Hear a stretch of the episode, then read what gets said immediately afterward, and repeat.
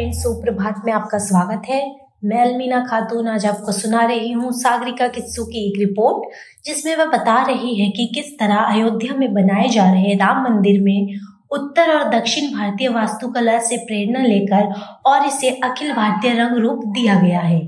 मंदिर के डिज़ाइन, निर्माण, प्रबंधक गिरीश सहस्त्र भोजनी ने मंगलवार को कहा कि उत्तर की नागर वास्तुकला शैली के साथ दक्षिण भारतीय मंदिरों जिसमें रामेश्वरम, तिरुपति और कांचीपुरम के तत्वों से प्रेरणा लेकर इसे बनाया गया है। उन्होंने आगे बताया कि राम मंदिर में भारतीय वास्तुकला का सुंदर मिश्रण है।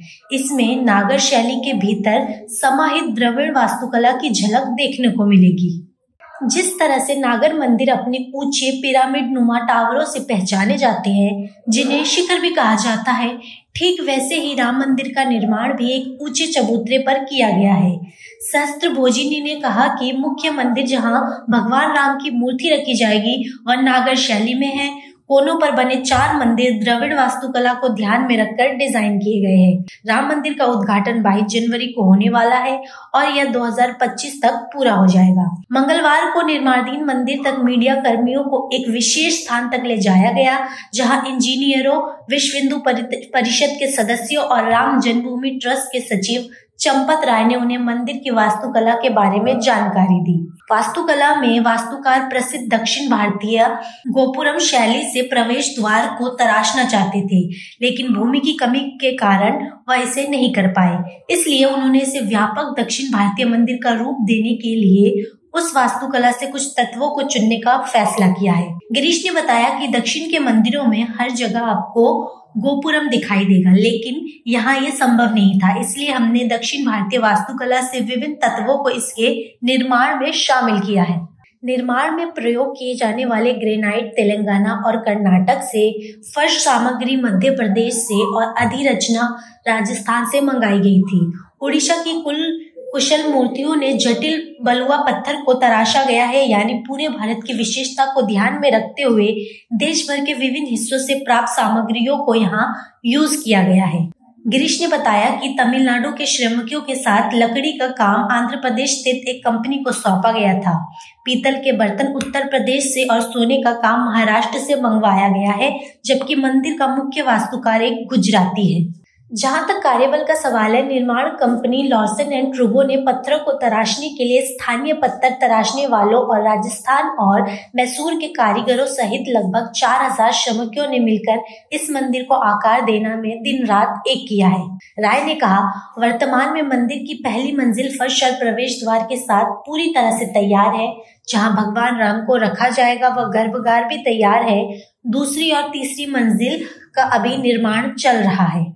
गिरीश ने बताया, राम मंदिर के निर्माण के दौरान कारीगरों को कई तरह की चुनौतियों का भी सामना करना पड़ा है। सहस्त्र भोजनी ने दी प्रिंट को बताया कि ऐतिहासिक रूप से सरयू नदी मंदिर परिसर के निकट बहती थी, जिससे मिट्टी ढीली और कमज़ोर हो जाती थी। हमने मिट्टी को बदल दिया और लीन कंक्रीट से इंजीनियरिंग का काम शुरू कर दिया। निर्माण से पहले कोई ऐसी जगह चुनना चाहेगा जहाँ आप खर्चों में बचत कर सके। चूँकि भगवान राम के स्थापित किए जाने के स्थान का चयन पहले से ही किया जा चुका था, इसलिए हमें उनकी उम्मीदों से मेल खाते हुए बड़ी चालाकी से अपनी कला को प्रदर्शित करना पड़ा। बता दें कि मंदिर के निर्माण में स्टील और कंक्रीट का इस्तेमाल नहीं किया गया है। उन्होंने कहा कि यह सुनिश्चित करने के लिए कि मंदिर एक हज़ार साल तक खड़ा रहे। कार्बन फाइबर, ग्लास रॉड और मिश्रित सामग्री जैसी किसी आधुनिक सामग्री का उपयोग नहीं किया गया है। इसकी बड़ी वजह यह है कि मंदिर की संरचना को किसी भी तरह की प्राकृतिक आपदा का सामना से बचाना ज़रूरी है। गिरीश ने बताया, जब हम एक सह शताब्दी से अधिक समय तक चलने वाले मंदिर के बारे में बात करते हैं तो स्वाभाविक रूप से हम किसी ऐसी चीज़ का परीक्षण नहीं करेंगे जिसका कोई सिद्ध ट्रैक रिकॉर्ड ना हो। इसलिए कंक्रीट और स्टील को खारिज कर दिया गया। तो बचा क्या? हमें पुरातन काल में वापस जाना पड़ा और कला को अपनाना पड़ा। उन्होंने कहा कि आजकल उपयोग की जाने वाली आधुनिक सामग्रियाँ द्वितीय विश्व युद्ध के बाद सामने आई है और उनकी एक सह शताब्दी के लिए उपयुक्तता स्थापित करने की कोई विरासत नहीं है। उन्होंने कहा, मंदिर के निर्माण में ऐसी किसी भी चीज़ का उपयोग नहीं किया गया है जिसका कुछ सदियों का ट्रैक रिकॉर्ड ना हो।